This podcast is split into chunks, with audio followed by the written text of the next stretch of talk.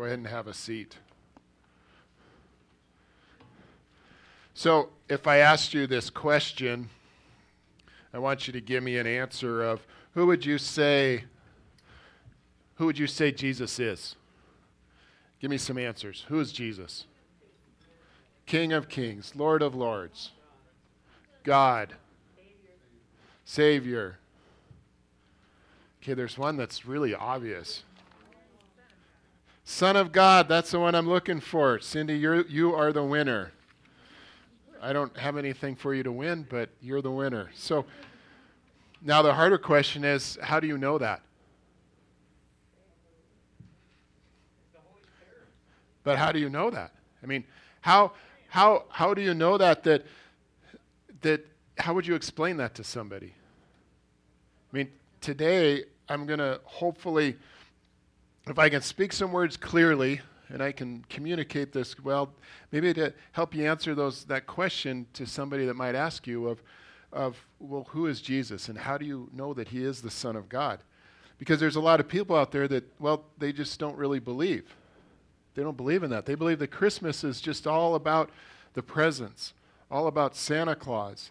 It's all about something other than, than what Christmas is really about the birth of Jesus. They, they might not have any idea what this is about. They've never been taught that. And so hopefully this will give you something that you can maybe start that conversation with them. And maybe if there's someone that here in this room that you you've never given it much thought that Jesus is the Son of God, that maybe this will start a journey for you. Maybe it'll start a journey. You'll start to answer that question for yourself. And maybe you'll you'll believe like a lot of us believe in this room that Jesus is the Son of God. So that's the title of today, just a pretty simple title of Jesus, the Son of God, which I guess we do have a computer. This works here. This one back there is not working. It's not cooperating with us very well today. But so bear with us on that. But think about what that really means. Those words of Jesus, the Son of God. That this Christmas time, that that's what we celebrate. That we celebrate the birth of Jesus. Now, it's easy, like I mentioned, it's easy to be distracted. It's easy to be distracted. You know, you got to buy Christmas presents. You got all this shopping to do. And last year, I confessed I didn't have a present for my wife, but this year, you'll be proud of me. I have one. I, I actually have two. There, it's done. One of them is even under the tree, so I've got that accomplished this year.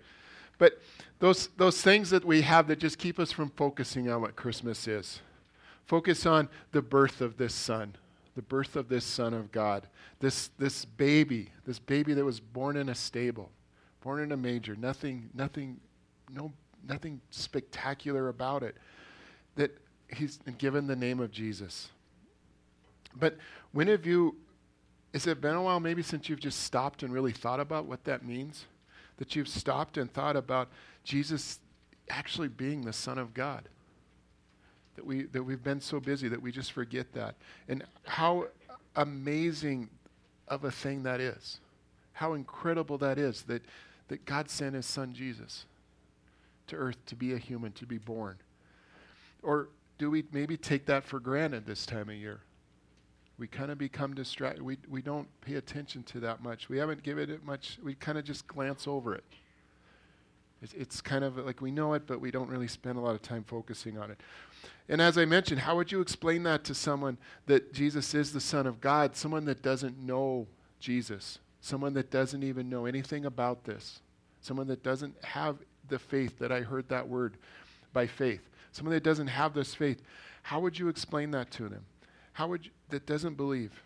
Now, when you think about it, this is a really hard concept to, to grasp, I think or at least it is for my small reptilian brain, that I, I, how does this all work? Because we're all adults here, or most of us are adults, but we know where babies come from, right? We know how it all works. And you need a male and you need a female. And we all accept pretty easy, readily that the female part is, is Mary. We, we get that part. We accept that part. But this male part, that's not so easy, is it? That doesn't, that doesn't make a lot of sense of how does this happen? That God's the Father? How does that work? I've never seen him. Have you? Like, I've never seen him as a person. Like, I, I, how does that work? I don't get that. Now, we, we read the words and we accept that accept what we read in the Bible for most of us because we have faith. But for those that, that don't, how are they going to accept that? That it just it it's hard to believe in. It's hard to believe that God is the Father. How do you explain that? That, that Jesus is really the Son of God? How do we explain that? Like I said, that's a hard concept. At least for my brain, it is. So, just how do we know? How do we know this? Let's look at, at Luke 2, verses 1 through 7.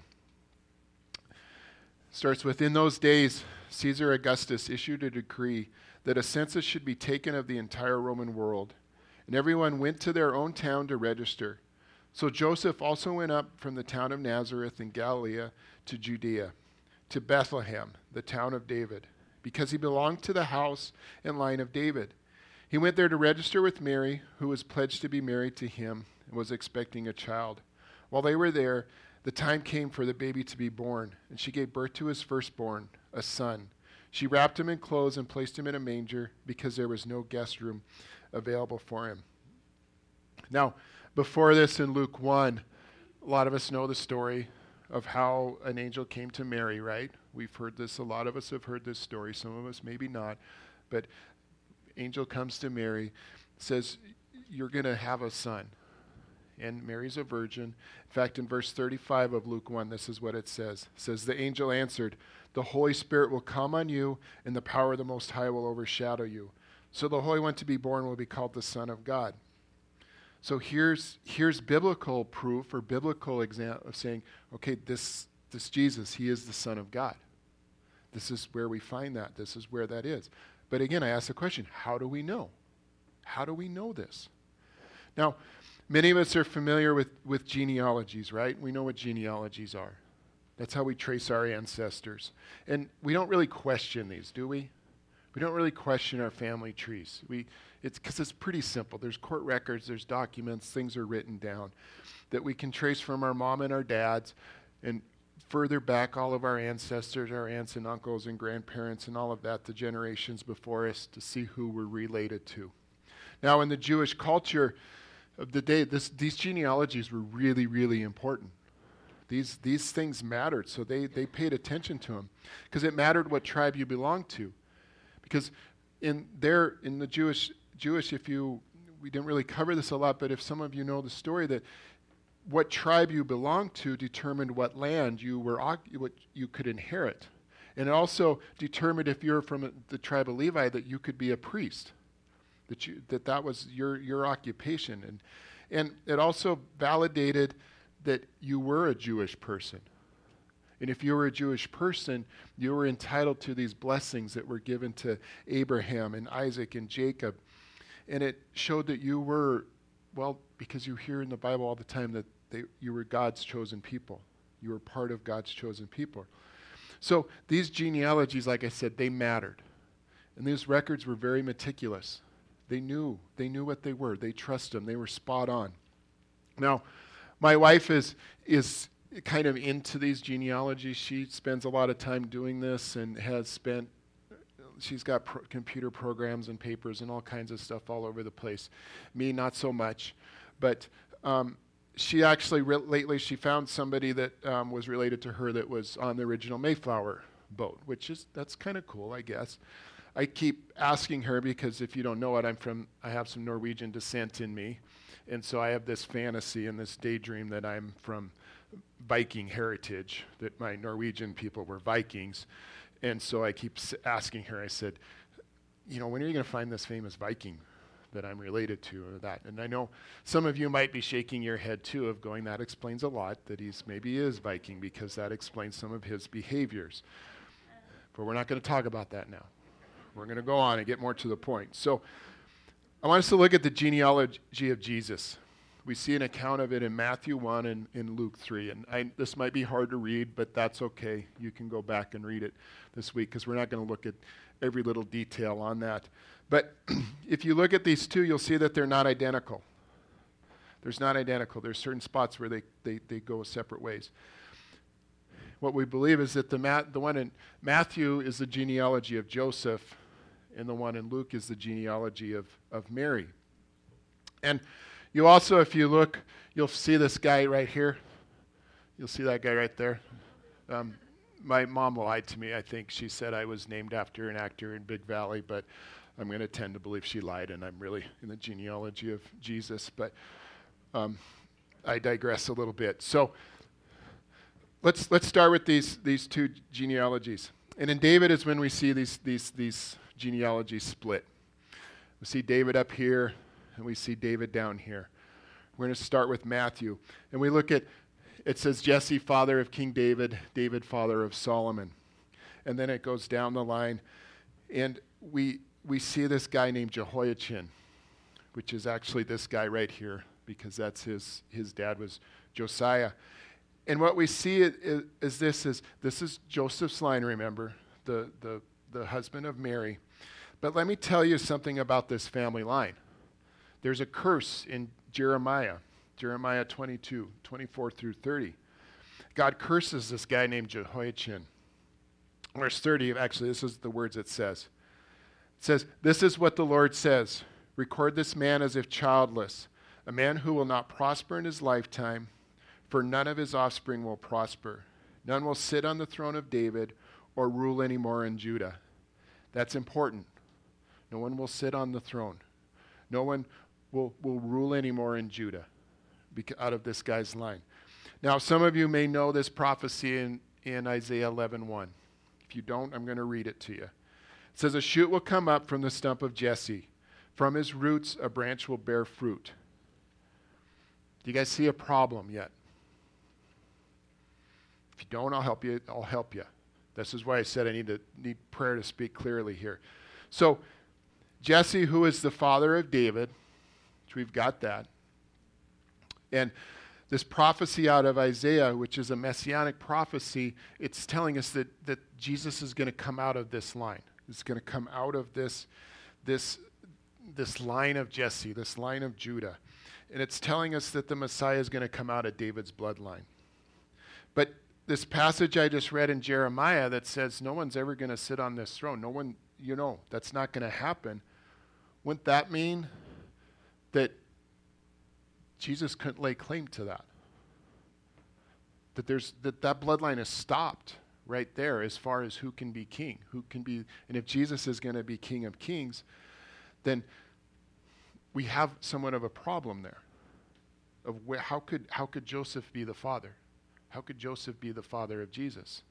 Because of that curse.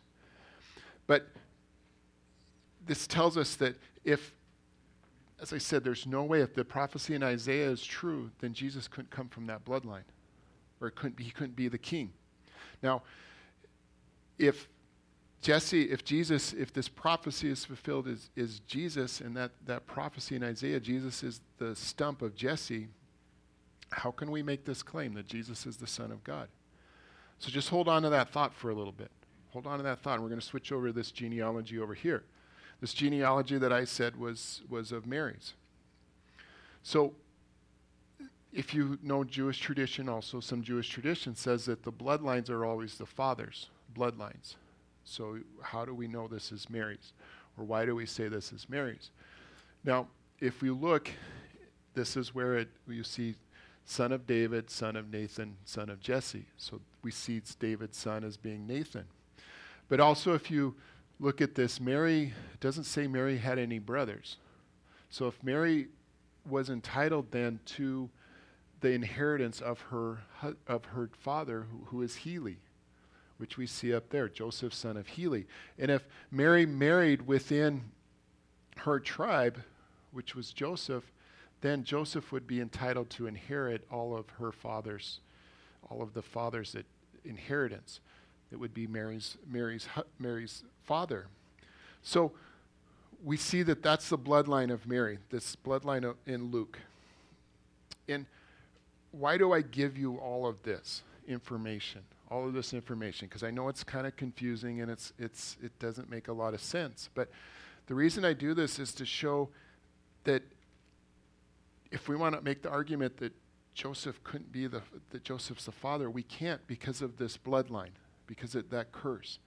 But if we want to, but we know Mary is the, the mother. We, we don't argue with that. We don't dispute that. But if Joseph's bloodline, we're saying that can never sit on the throne of David, that means there's no way Joseph could be the biological father. There's, there's no way. That this curse in Jeremiah tells us that Jesus would never sit on the throne of David if Joseph had been the natural father. So remember those words I said in Luke earlier, where it said, Jesus, Son of God, or you will have a son who is the Son of God. I think that shows us that, well, the only choice left really is God. God's the choice. It's got to be the Father, that Jesus is the Son of God. Because if we, we look at it as, G, as God is the, is the Father, it doesn't violate this bloodline over here. Mary can still be traced back to David and, and Jesse right here. The prophecy in Isaiah is not violated with Joseph's bloodline because we're using Mary's. The curse in Jeremiah is still confirmed. And the only way that these two things out of Jeremiah and Isaiah can be true is if God is actually the father of Jesus.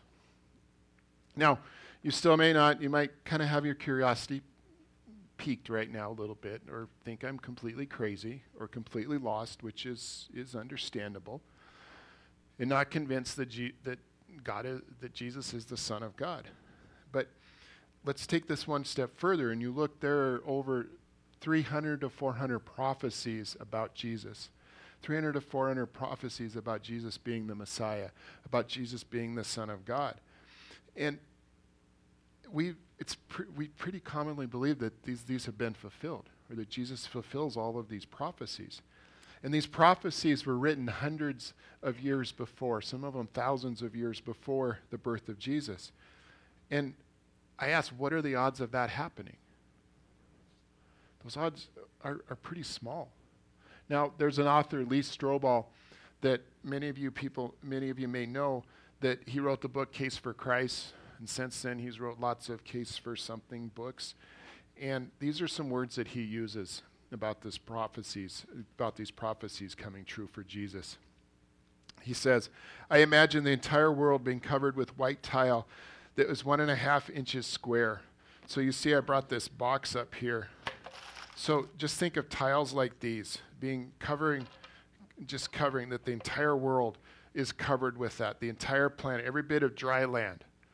So, not just this room, not just Billings, not just America, everywhere in the world, every piece of dry land is, is covered with these little tiles all over. And there's this one tile that has, has red on the back of it.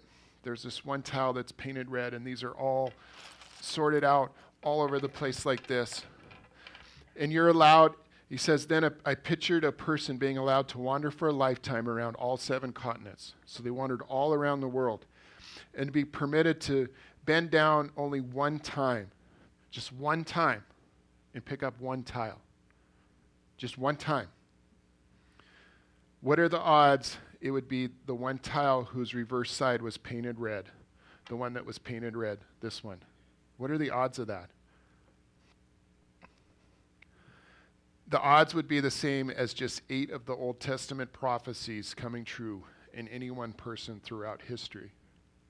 That's only eight of them, not the 300 to 400 prophecies coming true.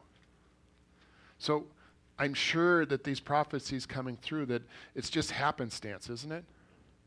It's just happenstance for all the prophecies to be true. That wasn't it just coincidence? Because that could really happen, right? I mean, it's possible, right, that you have all of these all over the all over the world, and you pick up that one and just.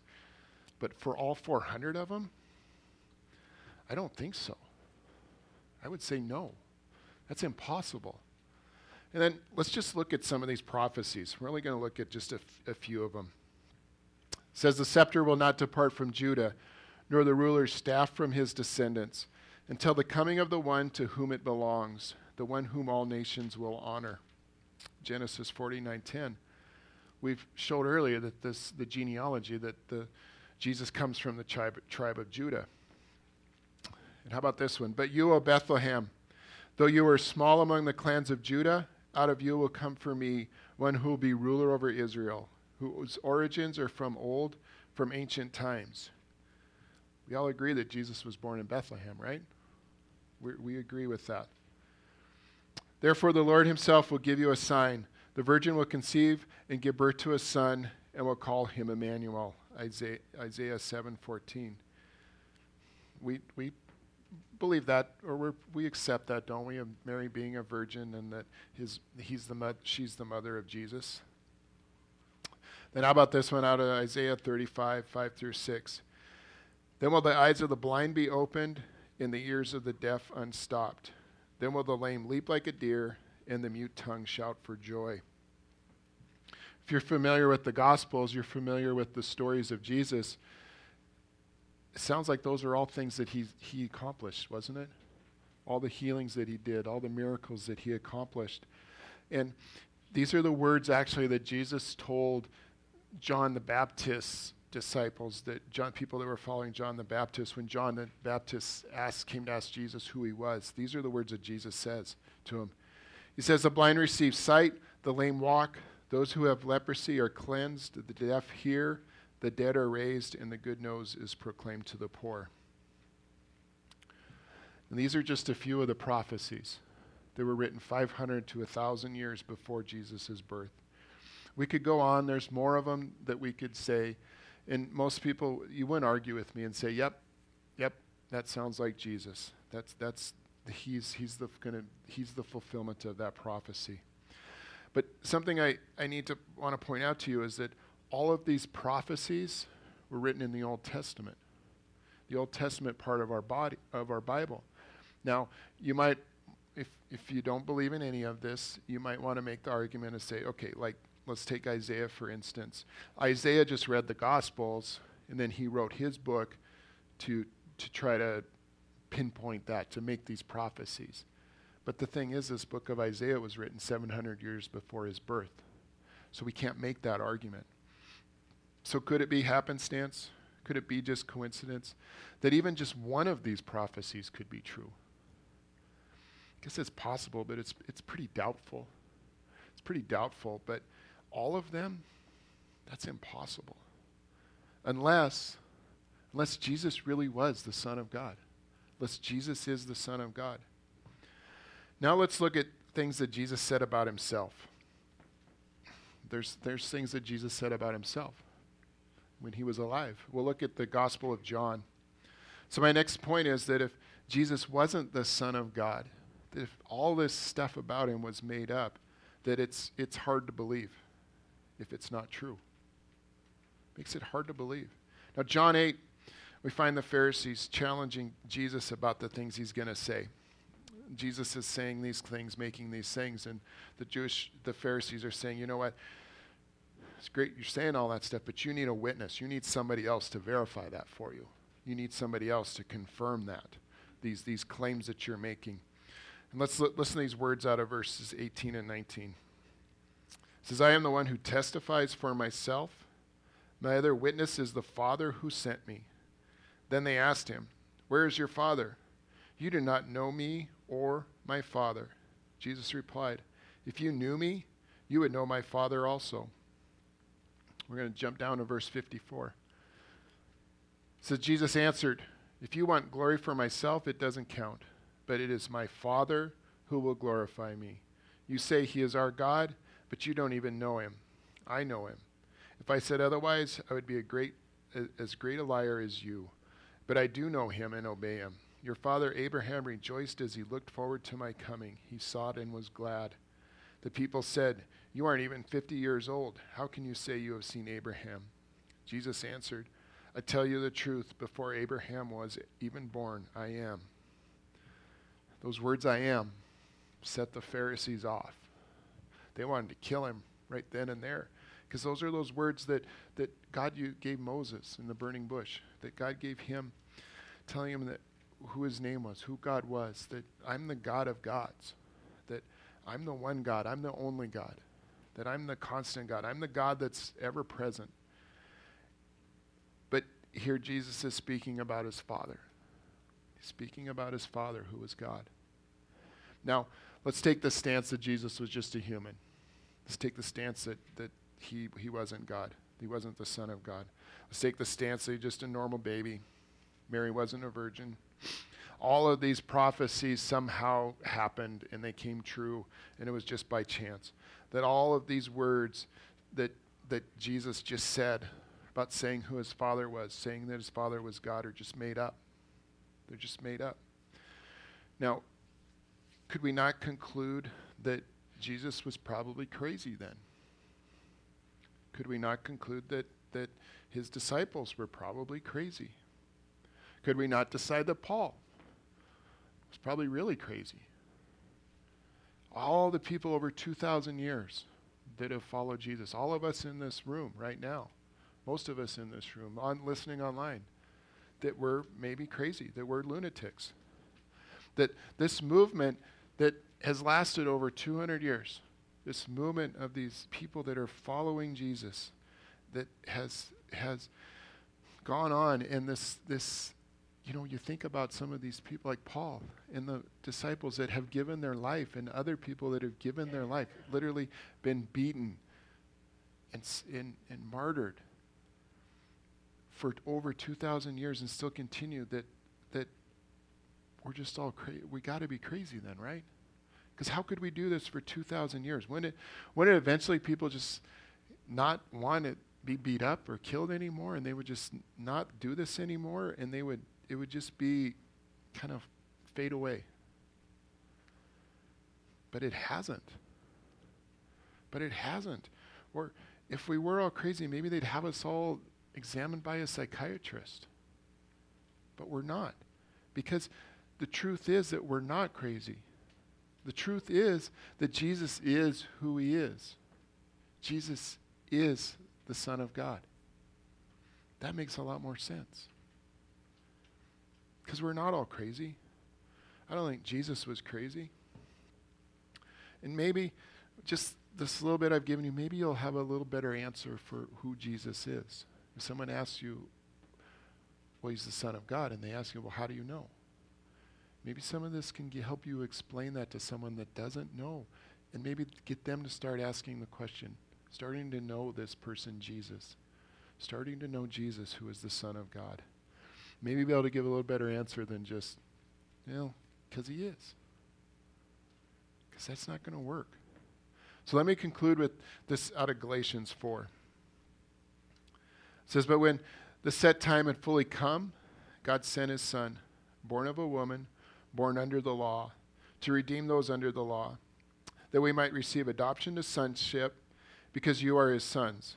God sent the Spirit of his Son into our hearts, the Spirit who calls out, Abba, Father. So you are no longer a slave, but God's child. And since you are his child, God has made you also an, an heir. Jesus came into this earth as a baby a baby who was the Son of God, who was one with God. They call him Emmanuel. God is with us. Jesus, who came to earth for us, who that through him we can receive this adoption into God's family, who we can call God our Father.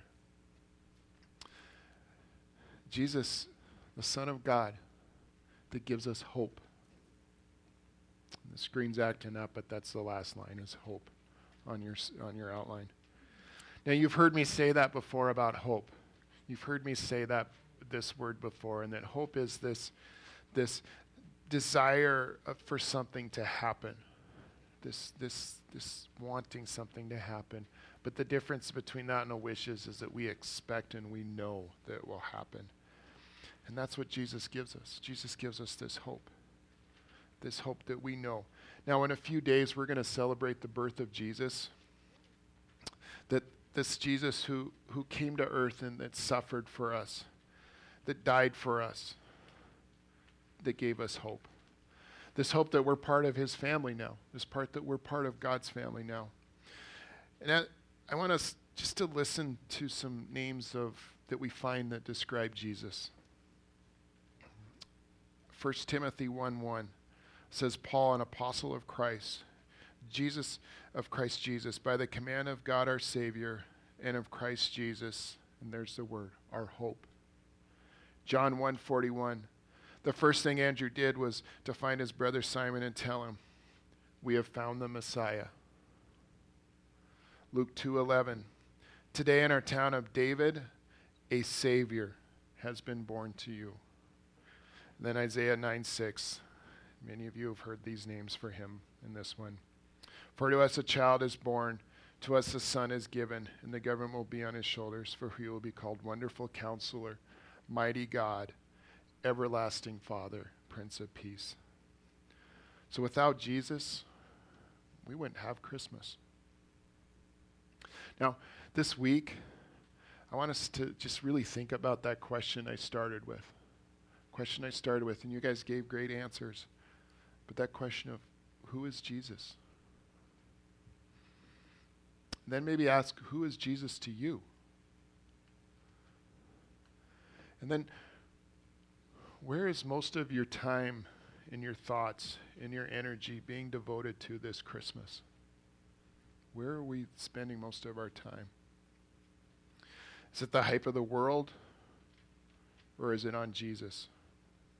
My hope is that all of us, you know, we have family. My son came in last night, and, and I hope all of us can spend time with our family and, and have fun and, and, and celebrate and do all the stuff we do at Christmas. But I also want us to just this week just really focus on who Jesus is. Who this Jesus is. This Jesus that's the Son of God. Now, some of you out here, some of you listening online, maybe you've never considered Jesus. Maybe you've never considered that Jesus is the reason why we even have Christmas. So I'm going to ask give it a chance. Give Jesus a chance this week. Start to think about it. Start to, to ask questions, maybe. Because Christmas is about Jesus. This Jesus, the Son of God. Let's pray. Lord,